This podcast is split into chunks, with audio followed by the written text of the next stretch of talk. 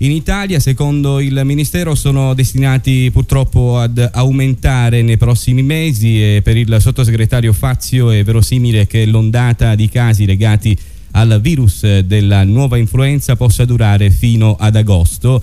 Uno scenario che comunque non desta preoccupazione. I sintomi della nuova influenza, ha osservato Fazio, non sono gravi, addirittura inferiori a quelli di una normale influenza. Di conseguenza, ha aggiunto, l'ondata epidemica non dovrebbe essere preoccupante e non c'è al momento alcuna ragione di allarme. Ora noi facciamo un'azione di approfondimento senza creare allarmismo, ma per una più corretta e completa informazione ci colleghiamo con il primario del reparto malattie infettive dell'ospedale civile di Ragusa, dottor Nunzio Storaci. Buongiorno. Buongiorno a lei, signor ascoltatore. Intanto volevo sapere se uno dei suoi pazienti ha accusato sintomi di questa influenza. No, al momento non abbiamo pazienti che sono da riportare a questo sintomo influenzale. È arrivato qualcuno inviato dal medico curante con sospetti vaghi, ma nulla di serio. Nulla di serio. Come si può essere infettati? Beh, l'infezione, come tutte le forme virali influenzali, avviene per via aerea. Trasmissione del contagio interumano per via aerea. Questo è l'unico modo quasi per contagiare il virus. Quali sono i segnali e i sintomi della malattia sulle persone? I sintomi sono quelli classici dell'influenza: febbre, rinorrea, cefalea, dolori osteomuscolari diffusi, e sono dei sintomi un po' difficili per farci fare una diagnosi differenziale con altre forme simili influenzali, o comunque con tutta una serie di virus, soprattutto della stagione primaverile, che danno quasi sempre le stesse manifestazioni. Nella forma influenzale prevale di più i dolori osteomuscolari. Diceva il sottosegretario Ferruccio Fazio che questi casi sono destinati ad aumentare in Italia. Purtuttavia, il virus dell'influenza AH1N1 ha una virulenza mite. A parte il fatto che per quelle notizie scientifiche delle quali siamo in possesso, poi sì, vedremo in futuro se ci saranno ulteriori ragguagli o chiarimenti, è un virus già che è esistito nel mondo già negli anni 50, negli anni 75, che ha dato delle pandemie importanti in altri periodi. In questo periodo invece delle banali forme influenzali, sempre pandemiche significa che interessano tutto il mondo, ma con uno scarso rilievo.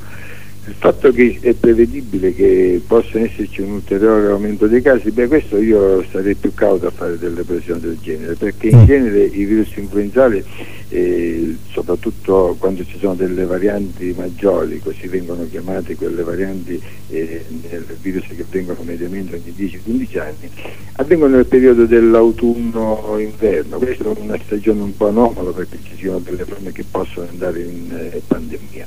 Quindi io, prima di dire di fare queste affermazioni che definisco un po' gratuite, così come ha fatto il sottosegretario l'affermazione dallo stesso fatto, chi viene dal Messico sta una settimana in quarantena, beh, a volte è meglio parlare meno per fare meno danni, tra le altre cose, per cui ecco, premesso che questo lo vedremo, in ogni caso pare dai primi dati che abbiamo che queste forme virali siano assolutamente meno importanti rispetto ad altre forme influenzali che hanno dato dei sintomi e diciamo delle situazioni più pericolose. È inutile dire se si può essere contagiati mangiando carne suina, no?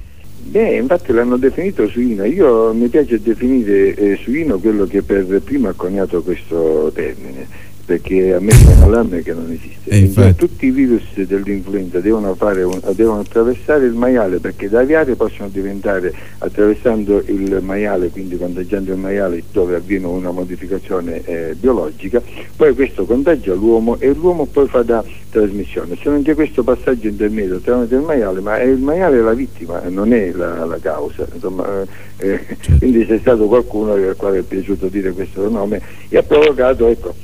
Basta sentire quello che è avvenuto in Egitto, dove per motivi religiosi uccidiamo tutti dei maiali. Non c'entra niente, la carne non c'entra assolutamente nulla, nel senso che si trasmette solo per via aerea. Quali sono le regole basilari per evitare il contagio? Le regole basilari sono abbastanza semplici. I soggetti che hanno in famiglia o conviventi o amici con delle sintomi simili influenzali, cioè febbre, rinorrea, mal di testa e dolori osteomuscolari, è opportuno, ma come tutte le forme virali, è opportuno che non ci sia a stretto contatto, o quando si sta vicini far utilizzare a questi pazienti, ai pazienti in modo particolare, l'uso delle mascherine, e poi anche le cose più banali, che le normali tecniche di educazione, cioè se uno riesce a mettere la mano in un fazzoletto davanti al naso, alla bocca, per evitare che attraverso le goccioline si trasferiscono virus che sono, ripeto, non solo quello dell'influenza, ma sono tante che danno la stessa sintomatologia. Certo, anche questo è importante. Ma nel malaugurato caso, qualcuno dovesse avvertire questi sintomi, no? Cosa dovrebbe fare? Stare a riposo, antinfiammatori, se si vuole l'aspirina, sintomatici e il riposo.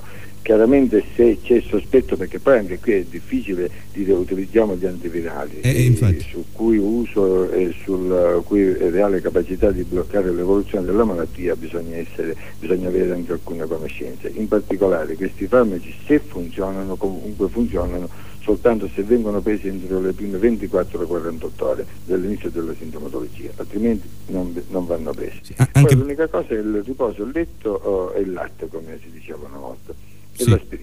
Sì, anche perché so che questi farmaci antivirali, non so, Tamiflu mi sembra, e con nell'influenza normale, Prevenza sono due in particolare. Sì, nell'influenza normale si risparmia un giorno di malattia su 5 o 6, però ci sono effetti collaterali, sì. A parte il fatto che possono dare effetti collaterali, molte volte questi risultati sono già fanno parte dell'inizio. Quando si fa un lavoro, si pubblica un lavoro, molte volte le conclusioni sono già nelle prefazioni, quindi il fatto che si risparmia un giorno, mezza giornata mediamente rispetto a chi non lo prende, a chi lo prende, sì, è veramente un gioco di parole.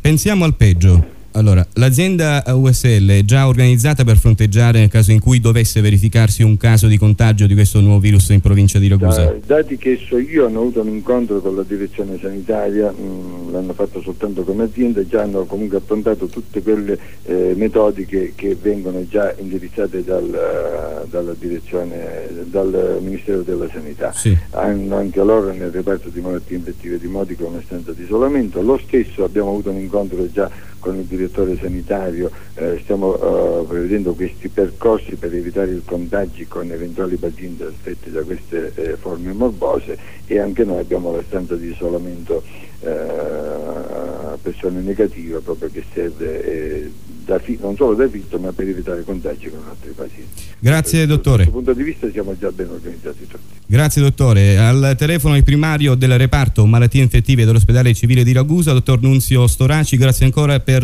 aver accettato il nostro invito. Buona giornata. Grazie a tutti, buona giornata.